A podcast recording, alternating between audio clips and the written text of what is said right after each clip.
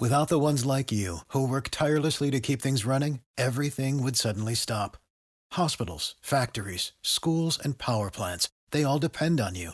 No matter the weather, emergency, or time of day, you're the ones who get it done. At Grainger, we're here for you with professional grade industrial supplies. Count on real time product availability and fast delivery. Call clickgrainger.com or just stop by. Grainger for the ones who get it done. Let's get a hold of Brian Eha. He is going to be our next guest here on our big broadcast. And then we will bring in IQ and the crew. Hello, Brian. There's Brian. How are you, sir?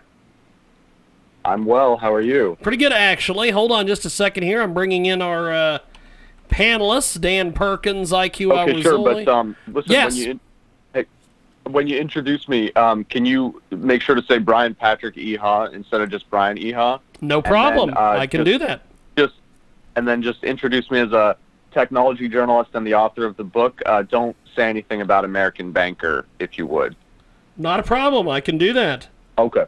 Thank you, sir. I appreciate it. We're gonna get our uh, gonna get our guys back with us here, and uh, we will then bring in our guest.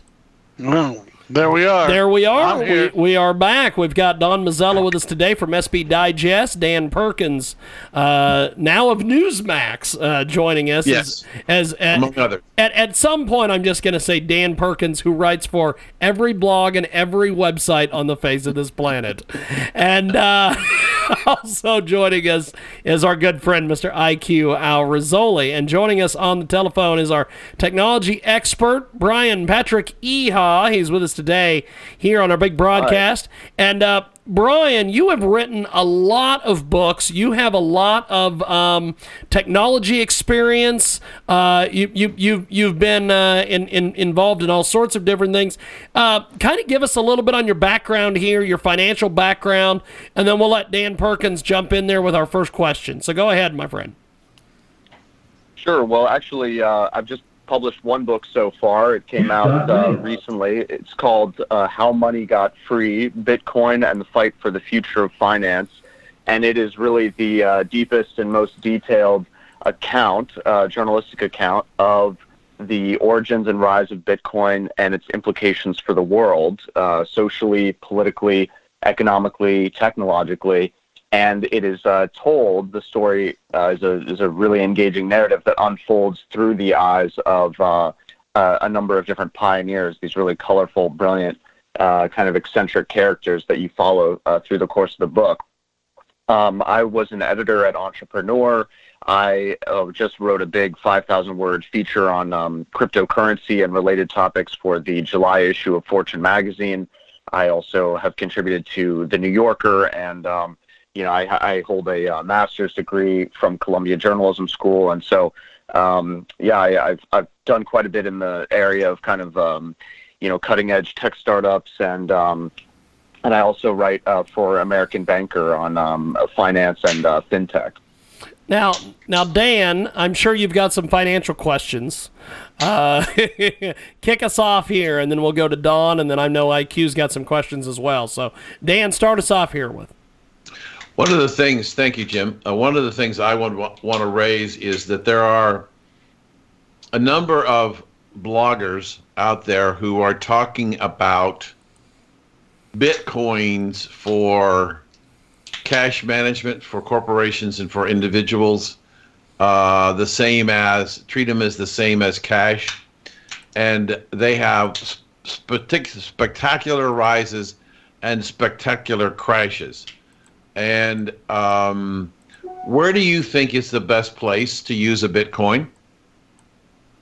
Well, it sounds like you're referring to bloggers who are suggesting that people should use them as uh, a unit of account, maybe. And I wouldn't recommend that because, as you mentioned, the value uh, does fluctuate. Um, I think they should be treated as a, a universal currency, uh, which is, you know, one of the things it is. It's a form of electronic cash that uh, you can send around the world in minutes, and it works as well in, uh, you know, Kansas as it does in Kathmandu. Um, and so that's you know one of the things is to use it as as what an economist calls a unit of exchange. Uh, something with which you just, you know, you buy a plane ticket or a pair of shoes, goods or services.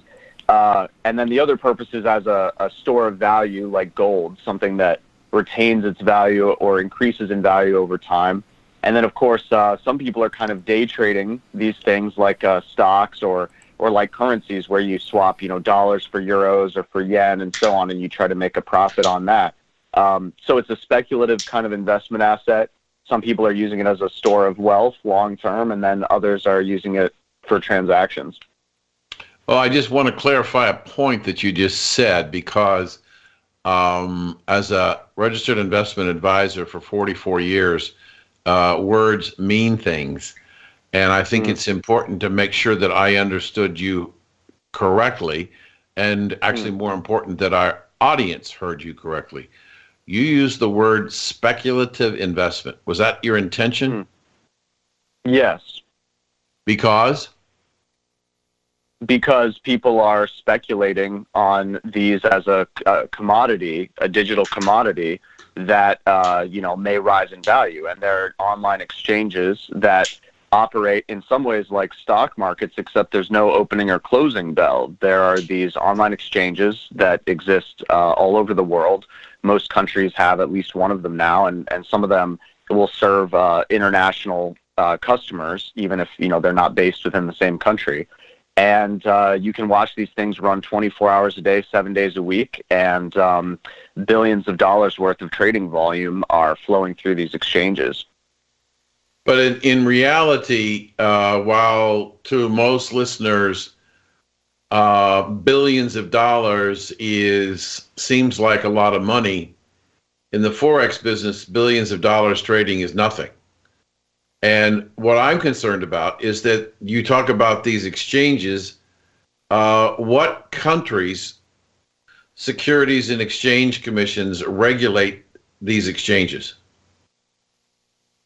Well, there are exchanges based in the United States, um, but they're not regulated by the SEC because these are not considered securities. Um, in the United States, the CFTC, the Commodity Futures Trading Commission, uh, did come out and state a while back that it considers Bitcoin, and you could extrapolate that to um, other digital currencies that are similar to Bitcoin in nature it considers them to be commodities. Now, obviously, they're not physical commodities like oil or gold or pork bellies.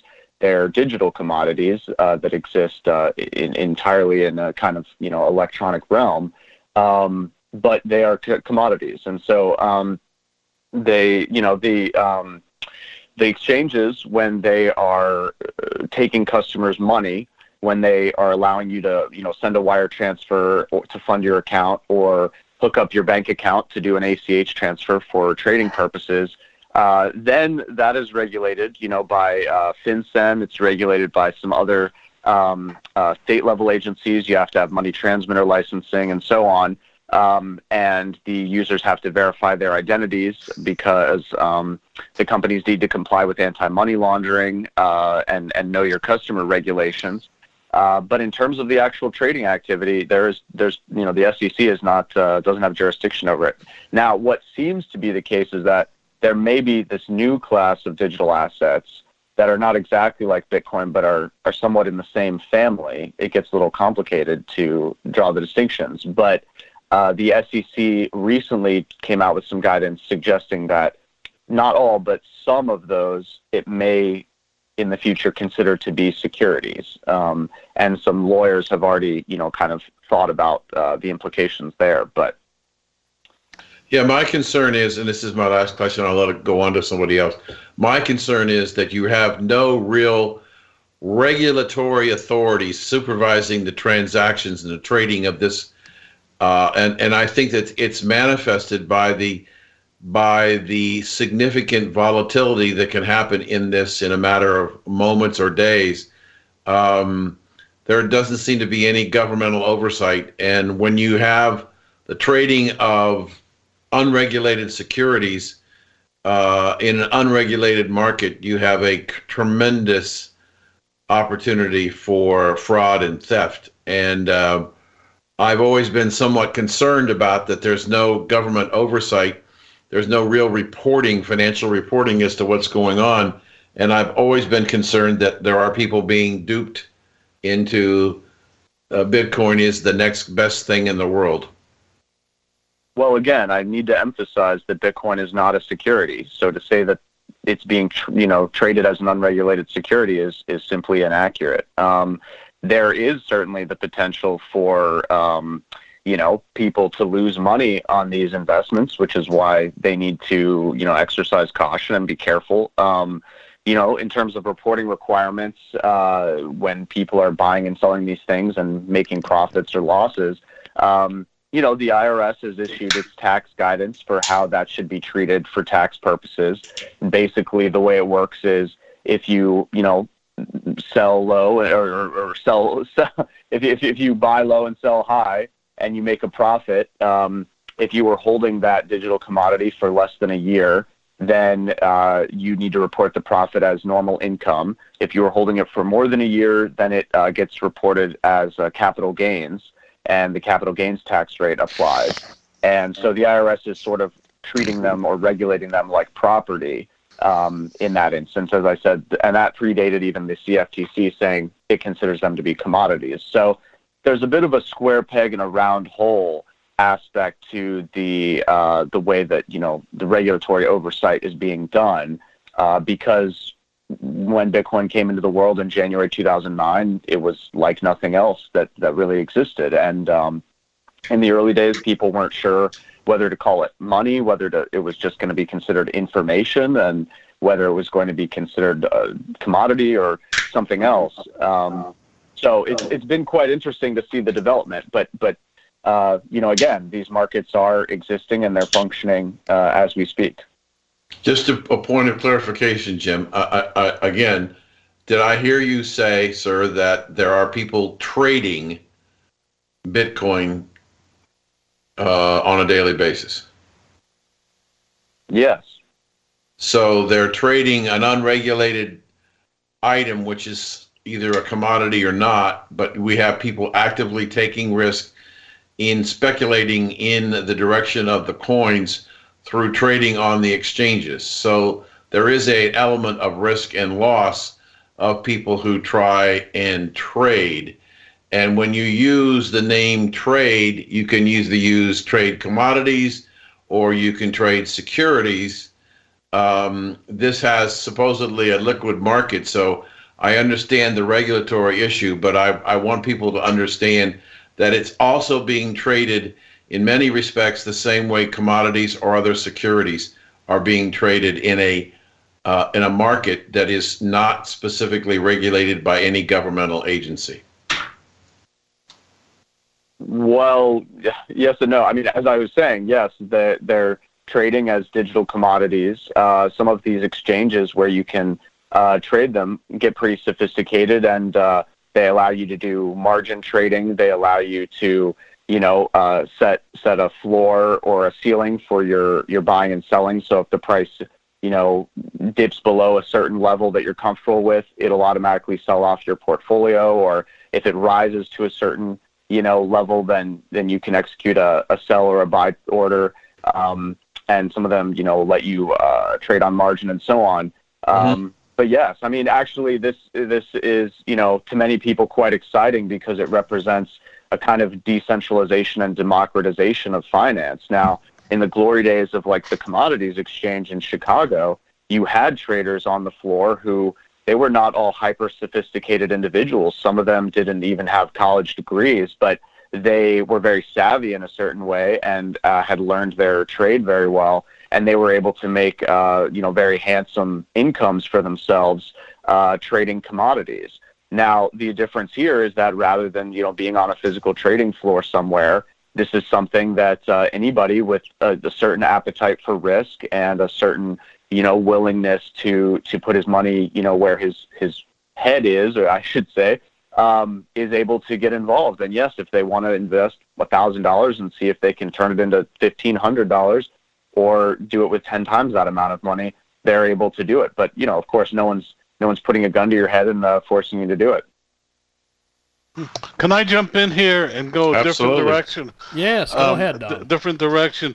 Um, ransomware um, many of them demand payment in um, Bitcoin, and then somehow or other uh, elude authorities who try try to Hmm. um, follow it. Can, can you can you tell me about that? Um, can you talk to that? I'm getting a lot of uh, noise in the background. I'm not sure what that is. I was trying to Okay. figure It out. stopped. Was it me? Stopped. Uh, uh, So what is what is it you'd like to know exactly?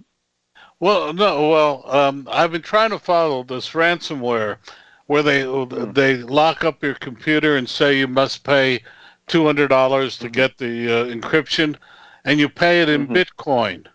And then when the authorities try to follow the Bitcoin trail, they seem to be um, uh, um, th- they seem to be uh, stymied. What's going on there? And uh, I'm told that uh, the favorite underwear ransom, for instance, Somali pirates now even is being paid in Bitcoin. How is that possible?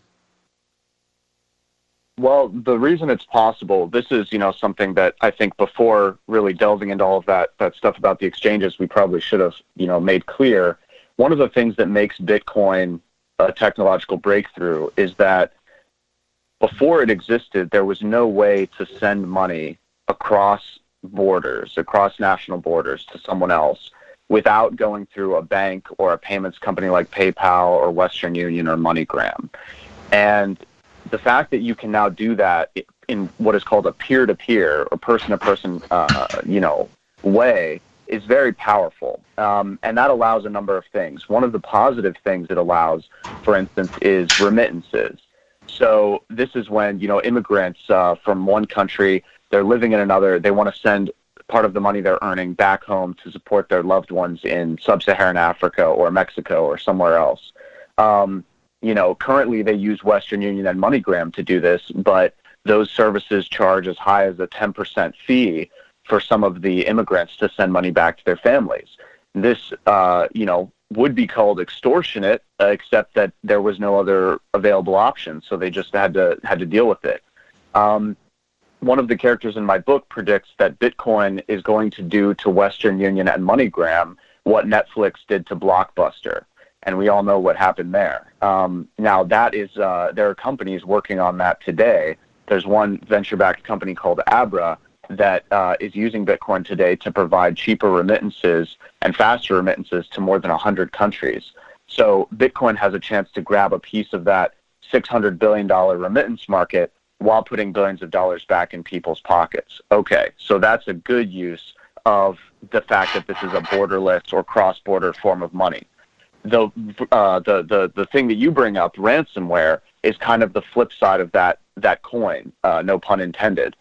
It's where you know criminals, perhaps cyber criminals on the other side of the world, in Russia or China or Ukraine, um, they can you know if they can get some malicious software onto your computer, um, it can encrypt some of your files, some of your data could be precious family photos or your you know tax documents or you know something crucial. Um, and then they demand, you know, a ransom. They demand uh, a ransom payment in the form of bitcoins in exchange for the code to kind of uh, unlock your data and get it back. Now, the only reason they ask for Bitcoin is because, as I mentioned, it has this ability to be sent directly from person to person, uh, you know, from one side of the world to the other. And law enforcement had gotten, you know, pretty good at following the money trails uh, through the traditional you know financial system or so it like to think um, and also those those methods are much more slow. You know if, if a criminal is demanding that i send him a wire transfer well that's going to take days and it'll be a lot easier to track in terms of where it ends up. Now law enforcement has devised methods and other um, you know like like anti uh, anti malware outfits have devised ways to trace these transactions. In fact when that huge ransomware outbreak happened earlier this year um, that went by the name of WannaCry, there were organizations that were able to trace the uh, ransom payments back to just a few different digital wallets that were holding the currency. And they had made law enforcement aware of that. And so they were, you know, I I haven't checked in on the developments in the last uh, few weeks, but I know they had sort of pinned them down and it was going to be possible uh, to follow the money if the cyber criminals ever tried to move it and let's say move it to one of those exchanges I was talking about, where they could convert it into you know dollars or British pounds or some other currency that they might uh, prefer to be holding. So you know it it, it has uh, the existence of this this money. You know I don't think it gives a unique advantage to criminals, but it has ushered in a new age, uh, both for good and bad. Yes, but uh, it seems to me, um, and again, I'll just follow up with one question. It, it seems to me that um, if, again, my sources are right, uh, it, it's become an almost a third wor- world uh, uh way of avoiding uh, uh, following police because apparently, it, once you send it out there and send it to one point, that they can't follow the trail after that after the initial point. No, that's what I was trying to explain is, is not actually the case. Um, so Bitcoin is interesting because there is a public ledger uh, that records all of the Bitcoin transactions going back to uh, the dawn of time for Bitcoin, which was January 2009. So there literally is a transparent record of every single Bitcoin transaction that has ever taken place. Um, but what it this public ledger does is it kind of reverses our idea of financial privacy with a bank account. So with a bank account, you can know that I'm a customer at Wells Fargo and I have an account there. But what you don't know is how much money I have in it, and that's the privacy that I have. Bitcoin's ledger reverses that. So you can see a particular, um, uh, what they call an address for a digital wallet and you can see how much money is in there and you can see where it has come from and where it's being sent to. But what you don't know is the name of the person attached to that wallet. But if uh, you know, uh, so this is kind of this was a new, you know, a, a, a new um, uh, paradigm, and it did take a while for people to catch on. But as I said, you know, I don't know all the details, but it seems clear from some of these people who've been arrested, from the way that some of these, um, you know, uh, cyber criminal incidents are being handled, it seems clear that uh, law enforcement and others have developed ways to follow the money. It's kind of a game, you know. It's the, the the criminals will play a show game where they they take the money into one address, then they move it to five others, they split it up into 10 others then they reconsolidate it into you know one wallet again and so on and they, they try to move the money around and meanwhile law enforcement or whoever is uh, chasing them. But it is possible to to follow the breadcrumbs. Mm. Um, IQ question. Yes, most probably with this type of methodology, which is uh, international and cross-border, the terrorists, Muslim terrorists, jihadi terrorists, will use it. Can they not? Um, I'm sorry, was that a question? Yes. Can, can terrorists move enormous amounts of monies across borders with bitcoins? Well, terrorists are already moving enormous amounts of money um, without needing to use Bitcoin, right? Um, so HSBC uh, was fined a few years ago billions of dollars because it was found to be, um, you know, laundering money for Mexican drug cartels who are like the worst people on the planet. And um, Australia's largest uh, mortgage provider, I believe the Commonwealth Bank, was just fined by the Australian government for hundreds, if not, I recall thousands of counts of violating the um, anti-terrorism financing laws of that country.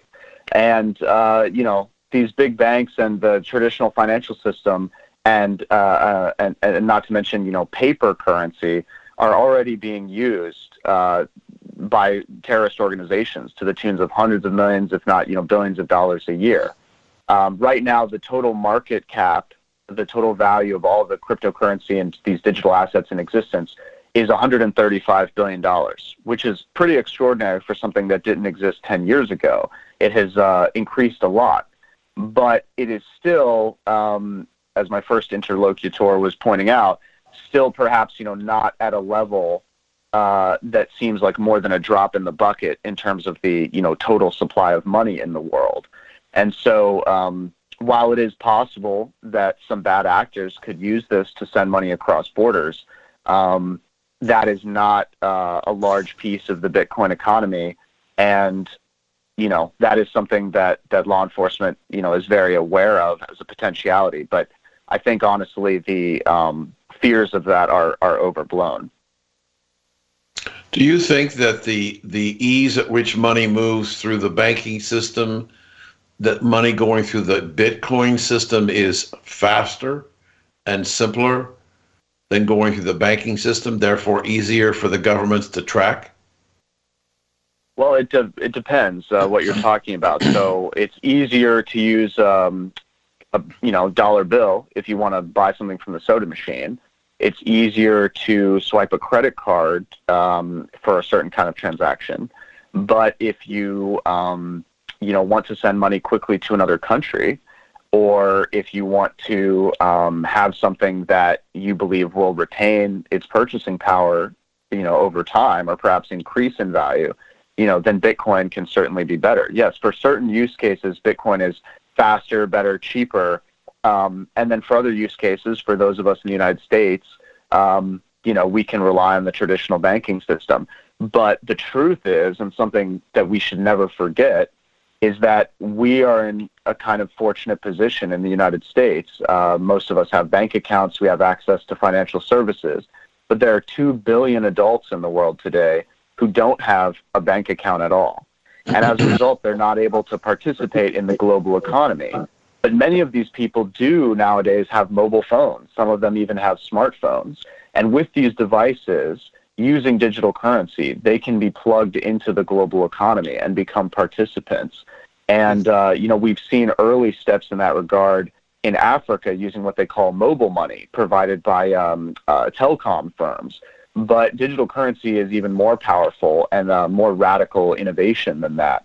And so oh, oh. I think we should never forget that, that in many cases, its best use will be, you know, in the near future, it'll be for people in those developing countries.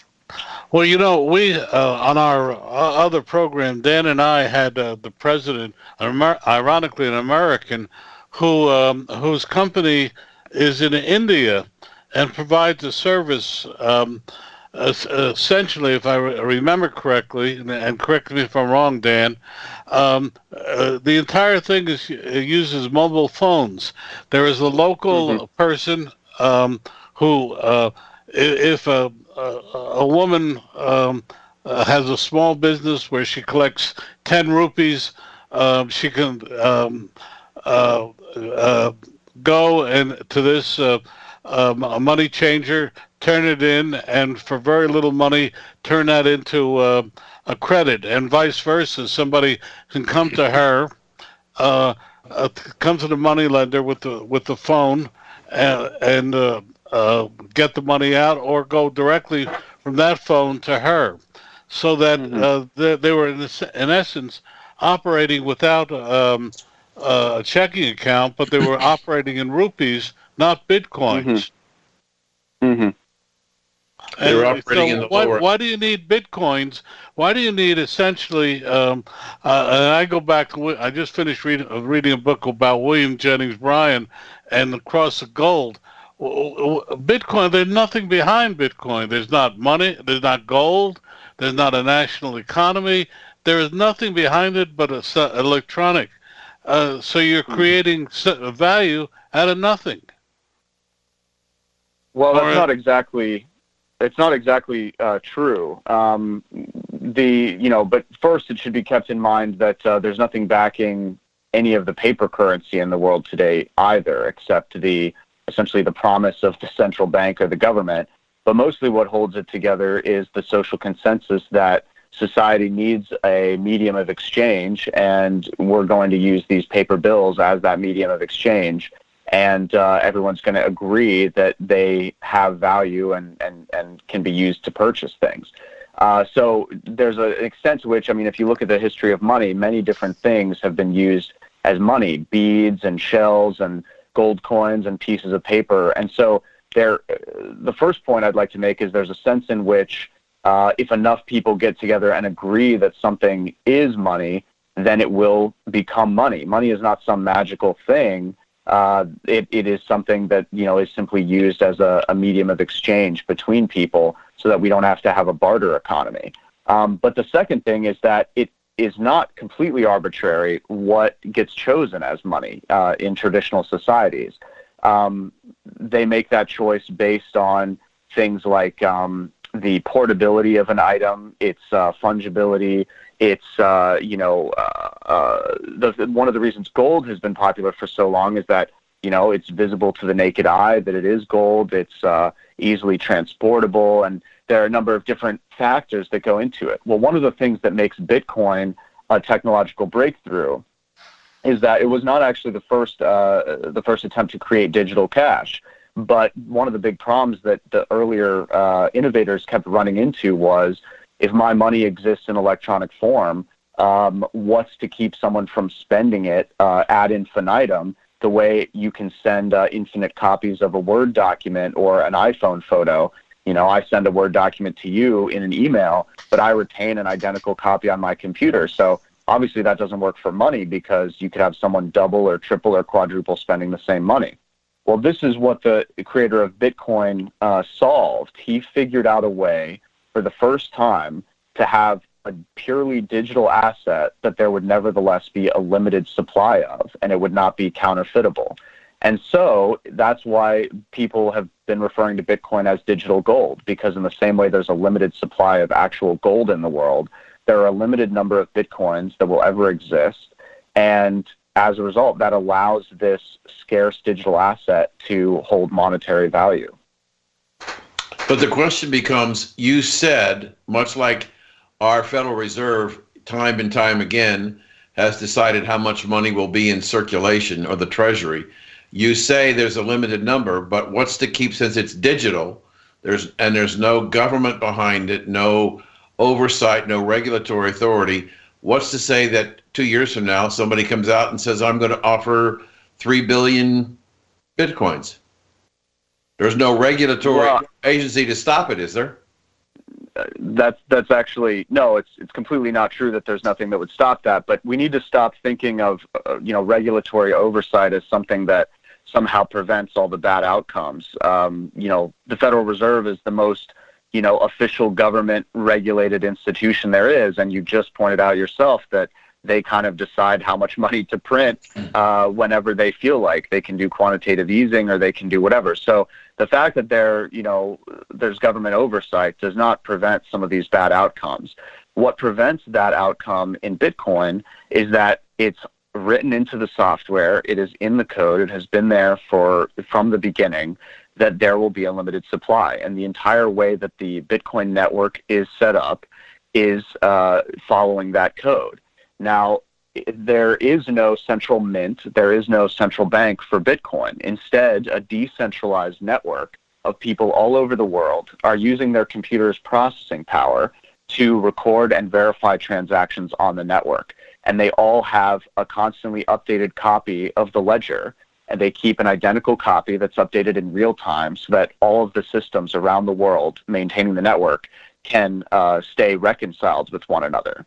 And the uh, the miners who are applying extremely, you know, uh, an extremely great amount of computer processing power to uh, maintain the network, they are rewarded every so often with the creation of new bitcoins. So new bitcoins are being created right now, but first of all, at a predetermined steady rate so that everyone knows in advance. So there's no mystery to it like there is with the Federal Reserve.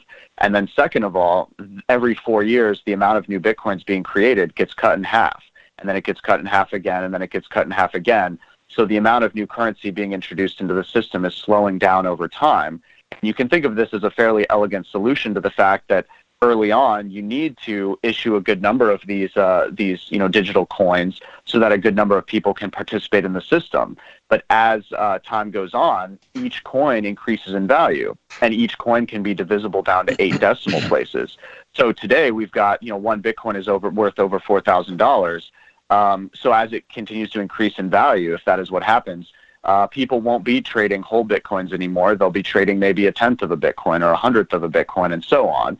Um, and so the final fraction of a Bitcoin won't be created, I think, until the year 2140.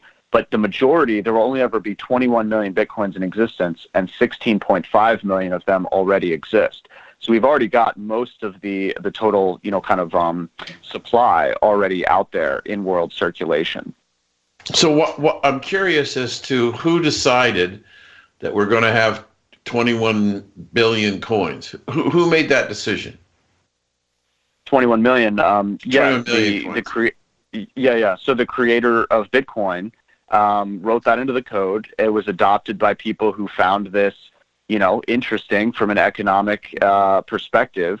That you know, in I mean, think about when Bitcoin was created. It was January 2009 is when it was was first released into the world.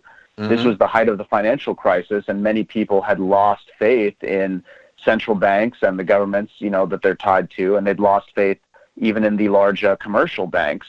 And they wanted to allow people to be their own bank, and they wanted to create uh, a currency that, rather than being sort of uh, having its purchasing power inflated away over time, it could actually, uh, you know, do the opposite and be a scarce digital asset. And so the way the Bitcoin network works is that there is a uh, a team of developers who are responsible for you know kind of when necessary upgrading the software you know fixing bugs in the software if any of those are found and of course in the early days they were found and so on but they don't have the final say to just say oh we've decided to change this rule we're going to make it uh, 21 billion coins now instead of 21 million because they need to get all the other stakeholders in the network by majority vote to agree uh, to that update to the software. And there are so many people now, the number of cryptocurrency users worldwide now rivals the population of small countries. And, um, and they would have to get this group of people I mentioned who are applying their processing power to maintain the network and, and create new Bitcoins. Those people are called miners. It's kind of a euphemism, of course, but they're called miners. And you would have to get a majority of the miners in the whole global network to agree to run this new version of the software. And they would have no reason to do that. They would have no reason to shift to a version of the software that kind of ruins the value of the currency. It's actually Okay. once you once you understand it, it's a tremendously elegant way to get you know a decentralized network to all agree on something and to, to maintain its value over time. Good. Thank you. Yeah, sure. I mean, one thing I do want to say quickly to your listeners because we've been delving into all this nitty gritty stuff, but um, you know, my book will. If you read the book, you'll learn all this stuff. But um, my book is not a how-to manual. I'm not trying to promote Bitcoin. I'm not trying to say it is definitively the you know future of the world. Uh, I'm a journalist, and I took myself completely out of the book, and I really crafted a narrative um, where I follow, you know, in kind of like a Michael Lewis sort of way. I followed this cast of characters who are, you know, Bitcoin entrepreneurs, they're uh, innovators, they're investors, former Wall Street guys, um, all types of people who are in some way involved, particularly in the first several years of this technology.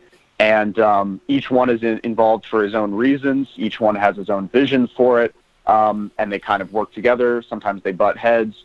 You know, they they team up with or work against you know, Silicon Valley investors, Wal- uh, Washington regulators, and um, it tells a very compelling story. Uh, but along the way, through the eyes of these characters, you learn, I think, a kind of a sneaky amount of information about, you know, world finance, economics, financial regulations, and startup culture that has become the engine of the global economy, and all of these great topics. But but it's not at all a dry work of finance or economics. And it's also because you guys have been, you know, asking me a lot of kind of tough questions. I've had to put myself, in some sense, in the, the position of defending Bitcoin. But that's not actually what I'm trying to do in the book at all. I'm not trying Yeah. to convince people. I'm trying to let them uh, read a great story and make up their own minds about these facts. I, I just have one question for you. Would you invest Sure. your, your savings in a Bitcoin? Well, in one Bitcoin, it wouldn't have to be my, my whole savings in a Bitcoin, well- but but in, in Bitcoin or digital currency. No, I, I know what you're saying. Um, well, if I had a time machine, uh, you know, uh, the, the truth is, when I first wrote about Bitcoin, it was five years ago. It was August 2012. One Bitcoin was worth less than $10. Today, one Bitcoin is worth more than $4,000. If you could go back five years into the past, wouldn't you put some of your savings into Bitcoin? Yes. No matter how, no matter how Yes, I right, would. no matter how. If I could have bought. RCA, if I could have bought RCA at three in 1933, I'd also be rich.